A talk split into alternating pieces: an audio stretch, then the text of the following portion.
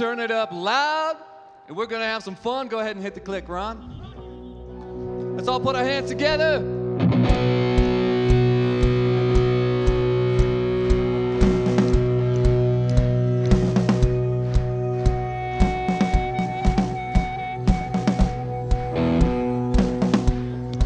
All right, here we go.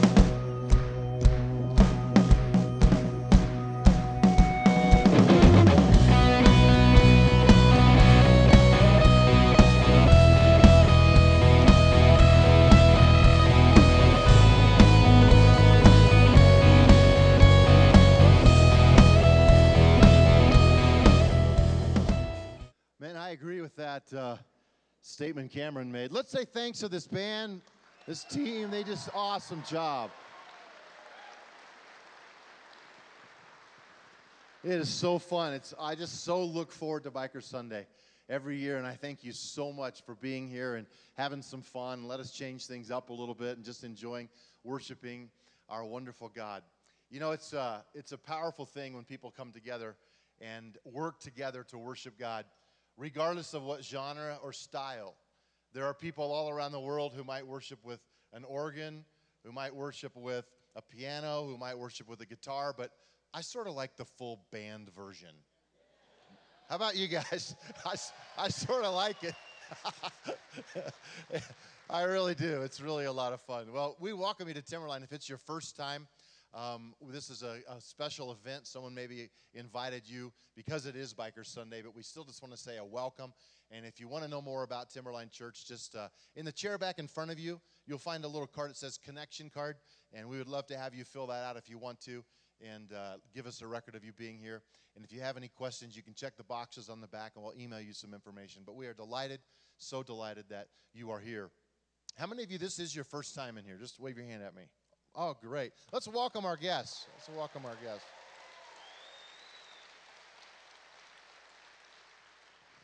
I, uh, I want to I wanna just take a few moments. You know, one of the things that makes a biker service successful is if the guy talking doesn't talk too long. And so I, I know that already, all right?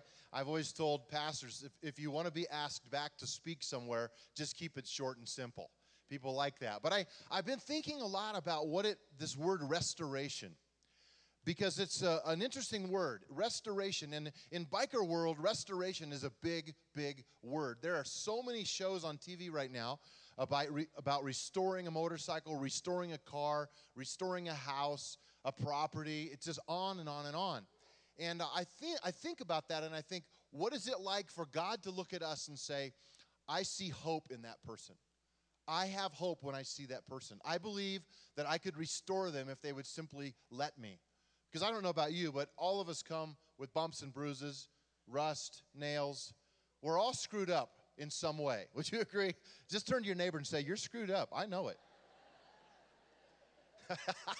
right? You are. Everybody is. Everybody is. I, I mean, I think that's that's the beauty of the word restoration. Listen to what. Okay, don't keep telling them. Well, you can stop now. Some of you are like, listen to what the dictionary says about restoration the action of returning something to a former owner, place, or condition. When I think of God restoring or redeeming, it, ret- it, helps my heart to return back to that ownership, that place, that condition that God wants my heart to be in. How many of you have ever restored a motorcycle? Just, just wave at me. Quite a few of you. I would expect that on Biker Sunday. How many of you, it's not a motorcycle, but you've restored something else, a piece of wood, a furniture, whatever? Okay. What, what was it like for you when you were done? Were you proud of it? Um, I've restored a couple things that I had to restore again when I was done, right? So that's always a challenge. But I love that moment when you feel like you're really done.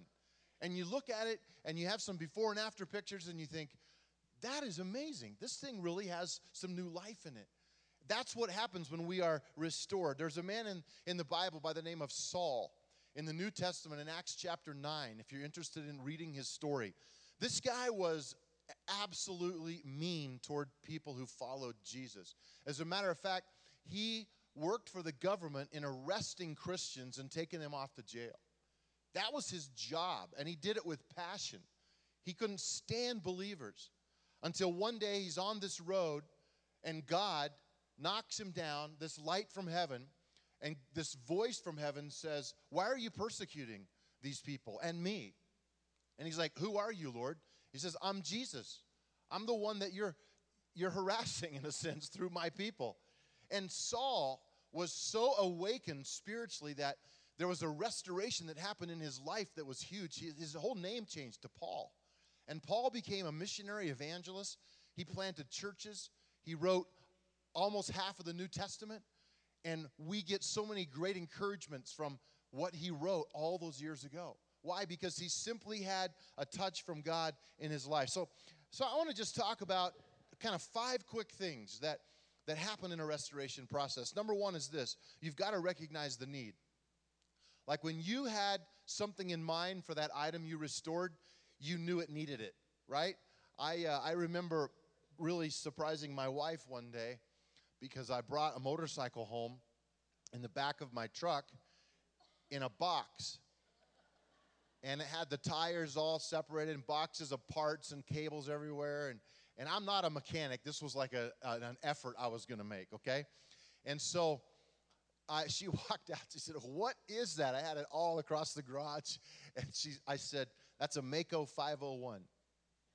How many of you know what that is? A few of you, dirt bikers in here. A Maico 501, it was yellow. It was a classic Roger DeCoster, big dirt bike motocross fan. Uh, I was in those days. I was pretty young then, and I, I, I found this Maico 501, and I said, I'm going to rebuild this bike because I always had a fantasy about having a Maico 501. They're powerful. They vibrate your hands off within five minutes, but they'll go anywhere you point them, right? And so I just started in, and I bought a manual, and I just started. Bonnie's like, okay, whatever. But here's, the, here's why Bonnie didn't mind too much. The whole deal was 25 bucks. And mostly it was uh, sweat, blood, and tears, right? So I started putting these pieces together, had to replace a piston, had to, you know, all this stuff. And I'll never forget the day when I poured fuel and oil in that motorcycle and I kicked that thing. I don't mean like kick that thing. How many of you know? How, how many of you know? Some of you are here, you're not bikers, and you're like, why would you kick it? It's a Kickstarter. So you, you, I, I, I kicked it, and, and when it started, and it was so loud, and my neighborhood hated me, but I was really, really happy because it worked. It was restored. And when I sold it and got a good price, my wife loved me again. No, she. But you have to recognize there's a need in your life. Some people have a disaster or a crisis before they are ready to let God's hands touch them and cl- clean up their heart and their life and their mind. Sometimes it takes something really awful happening in somebody's life. The second thing is you've got to be willing to get help. You know, if you watch these TV shows, they take these items to an expert and it goes into the hands of somebody that knows what they're doing. I can just tell you with authority today from God's word God is the authority on your life. He can restore you. You say, Well, you don't know what I've done. I don't need to know. I just know that He can. There's hope in that. When you put yourself in His hands, everything can happen. Have you ever watched Extreme Makeover where they do the houses? Move that bus deal?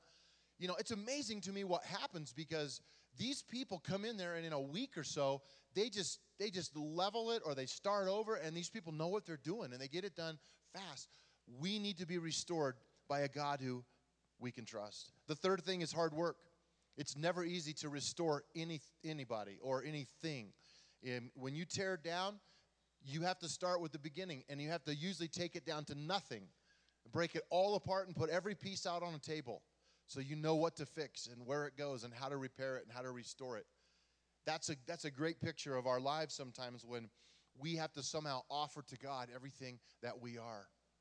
There's a young lady in the room today who I just really enjoy talking to. She's a real sweetie and she let me take a picture of her shirt that she was wearing today and i don't have it on the screen for you but it says piercing saved my life.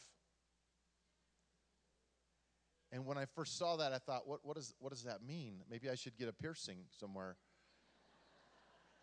And then on the back it shows the hands of jesus pierced.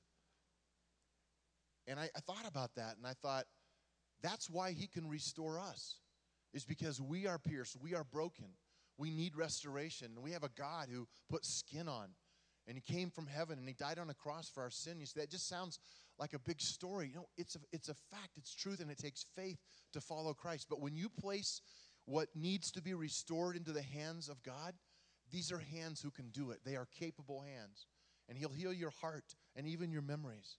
The fourth thing is patience. How many of you know that about restoring something?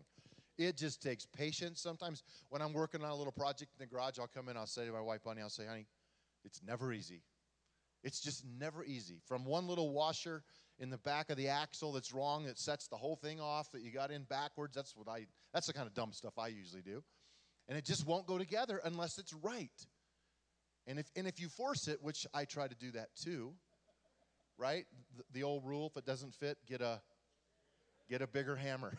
That's right. I, I've lived by that rule a few times, and then it becomes dangerous. So that's not fun. But it's really, it takes a lot of patience. I just want to say to someone who's listening right now that shortcuts can absolutely destroy a perfectly good rebuild. If you want to come to faith, if you want to walk with God, if your life is a mess, there are no shortcuts. There's nothing you can do. It's about just saying, God, I give you my life. I surrender myself to you. The fifth thing is celebration. When it's all done and it's over, and you look at it and go, that's what it used to be. Now this is what it is. There's a lot of power in that. A lot of power in that. I, uh, I want you to meet a friend of mine. He's a wonderful guy. He's got a great big heart. He's very loving. And uh, his name is Joe. Welcome, Joe.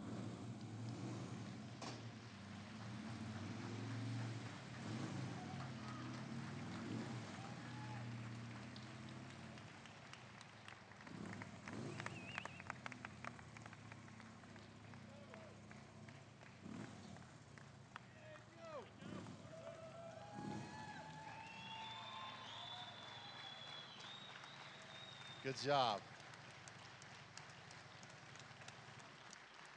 While Joe, while Joe makes his way up here, this is his beautiful daughter riding in with him today, and that's a miracle. Good job, Jordan. Joe, come on up.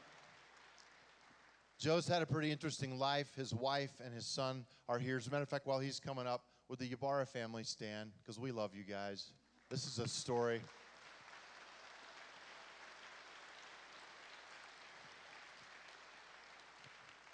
And ladies, you can really learn from this. His wife actually bought him this Street Glide. you know, I, uh, Joe, just we're going to take a few minutes here, and I just want to kind of have you tell a part of your story. I know it's a lot more detailed than what five minutes can do, right? But tell us a little bit about where you were before you came to faith and, and your life was in a mess and God has restored you. But let's talk about that messy part. What happened? Well, I first started uh, selling drugs couple years later, I started doing the drugs, and uh, it landed me in the detention center here in Fort Collins. So you ended up going in there for a while, and uh, what, what kind of lessons do you feel like you learned while you were inside there? Well, I learned that I lost my family for sure. Um, I, I lied to my wife for many years, and uh, the day I ended up in there, I told her the truth about everything. And uh, that was heartbreaking. This, so. this is a great example of someone who kind of has to just hit the bottom in order to wake up and recognize the restoration needs to happen in his life. And I don't blame your wife for saying no more, it's over. What kind of feelings did you have in those days when you thought it was really over? Lost. Yeah. I mean, I can't really say much more. I mean, I was just, I felt like I was alone. Yeah. And I knew I really did it, uh, did the worst thing ever. Well, you came to faith, you came to God. What opened your eyes to the truth about who God is? Well, I just just losing everything that I had, you know, hitting rock bottom. That's when I finally decided I needed to uh, find God. And um, there was a guy in the in the jail who was ministering to you, talking to you. There was a gentleman that was actually here. Out, he was outside, just a volunteer to go in there, and uh, he, you know, he just pretty much uh, helped me feel the Word of God in my life, and uh, just learn. So you started uh, kind of giving your life to God and trusting Him, and kind of what happened with your family? Oh, um, one of the things that he told me was not to stop writing my wife, even if she wouldn't write me back. And um, so I didn't. And about, probably about a month or two after I was in there, I got this letter saying, "Not to worry. She sees the faith growth in me, and uh, she would she would be there to wait." Wow. When, when you stood before the judge and he told you the news that you had served your time and he was going to give you a bunch of service hours, was that yeah, right? yeah. What, what did it feel like to know you were going to be free and you were going to start over with your family? I couldn't believe it. You know, my wife was there to support me through all my uh, courts, court dates, and that was one of the special ones. And uh, she was there. And uh, one of the things that my lawyer told me when after I got released, he says your wife is going to be out front waiting for you. Wow. That's, that's big news. That's big news. Wow. So uh, you, uh, you ended up uh, getting a job. Like, where do you work now? I work here at Timberline Church. that's, that's pretty awesome. I, I, just love it. Every time I see Joe around the facility and he's working and leading and, and his heart, and he's got such a tender heart and his beautiful family, I suddenly have this awareness of what restoration does in someone's life. Joe will always have some scars in his life and heart, and his family will have some memories they wish they could wipe out, but they have a new future. And that's what restoration is and does. Matter of fact, um, just on a side note, before we're done here, uh, Timberline started to mean a lot to you because of the people who loved you, believed in you, and you did something kind of radical. Tell us a little bit about that journey. Well, the truth is, is Dary twisted my arm to do this. Where do you work again? well, um, just because, you know, Timberline made me feel really uh, uh, welcomed here, um, that was one of the most important things in my life was if I was going to find a church, I was going to go to a place that I was going to feel welcomed. And not only the minute I walked in the door, but every single day after that, you know, all the volunteers that um, work here welcomed me so much, got involved in Bible studies, you know, uh, young adults, the 9-7 or young adults group. And I just decided that I needed to um, mark my territory. and you might want to explain what that means. Because uh, dogs and cats do that too, but, but. So I went out and, and I got Timberline logos on the backs of my calves. I got the cross on the left calf and it says uh, set free. And then on the right leg, it says uh, Isaiah 41 10. We have a logo with a cross and then the peaks, the five peaks of Timberline. And he came up to me one day and said, it was something to the effect of, This place has impacted me so much, I needed it in my skin. And, and we have pictures of his calves. And uh, that's the Timberline cross on the left, set free, and the five peaks, Isaiah 41:10. Let's give it up for Joe Ybarra and his beautiful family. Thanks, buddy.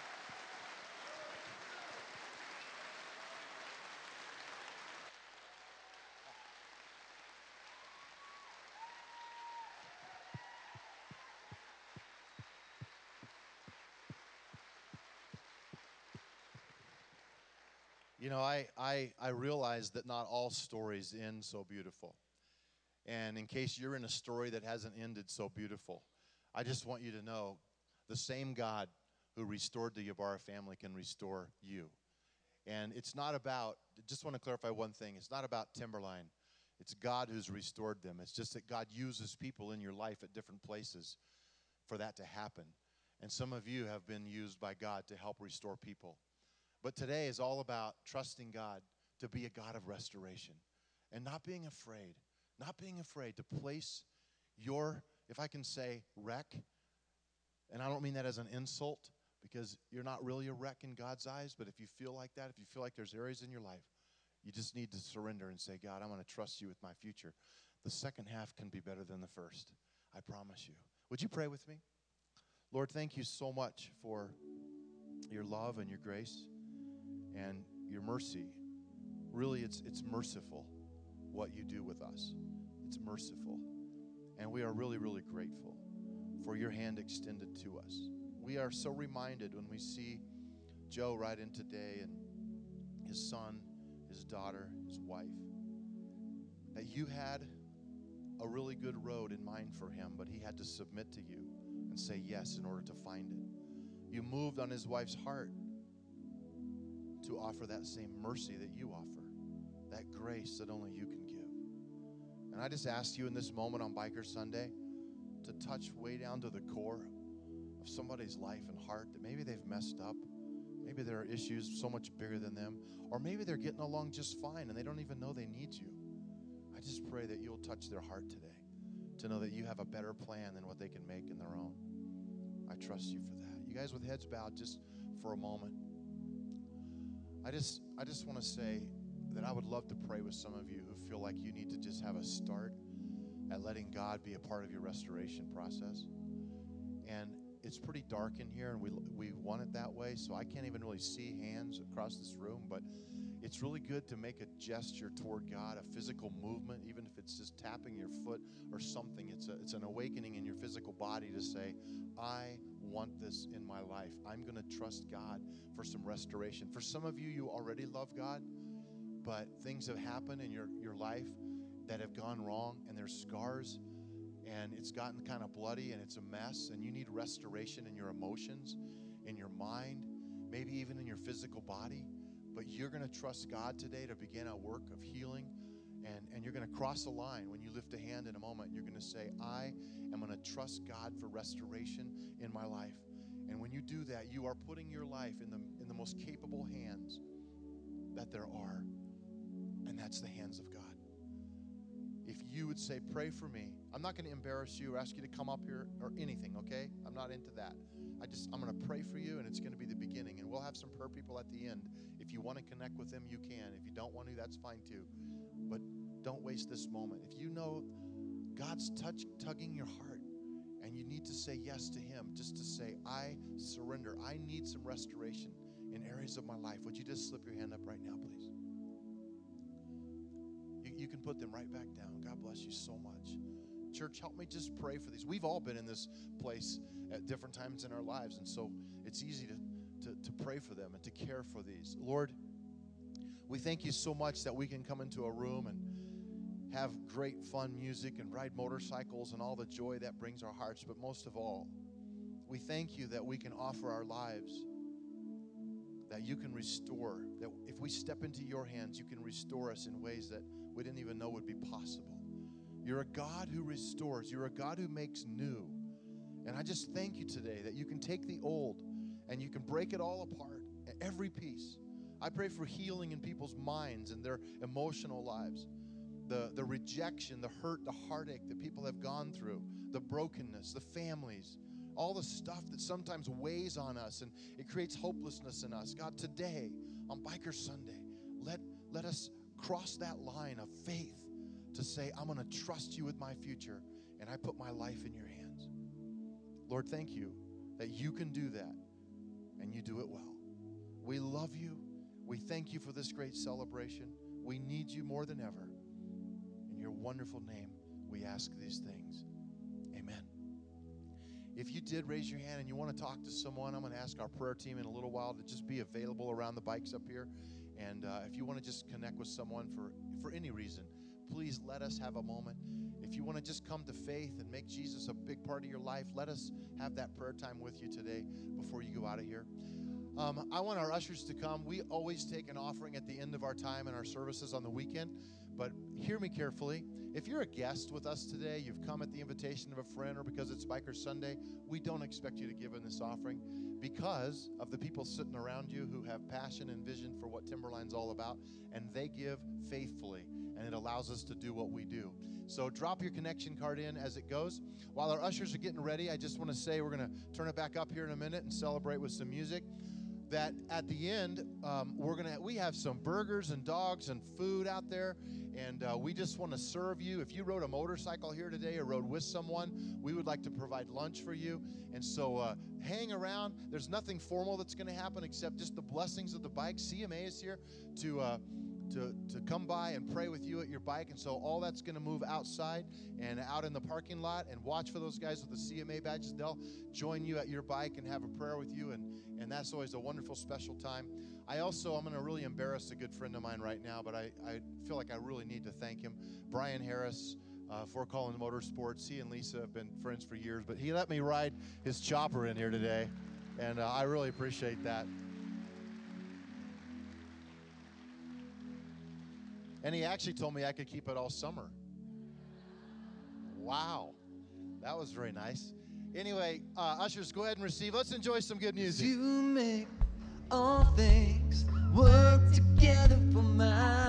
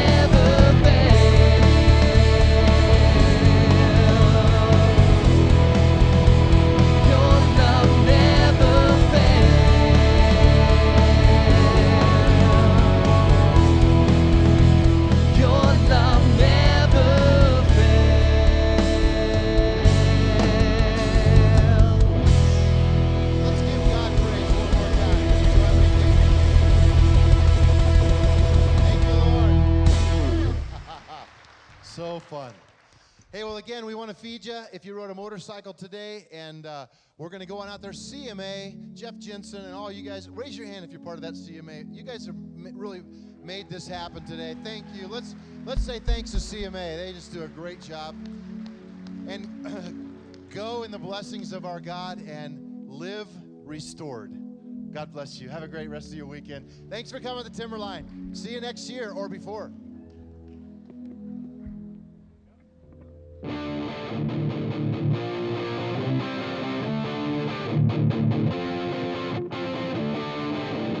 you.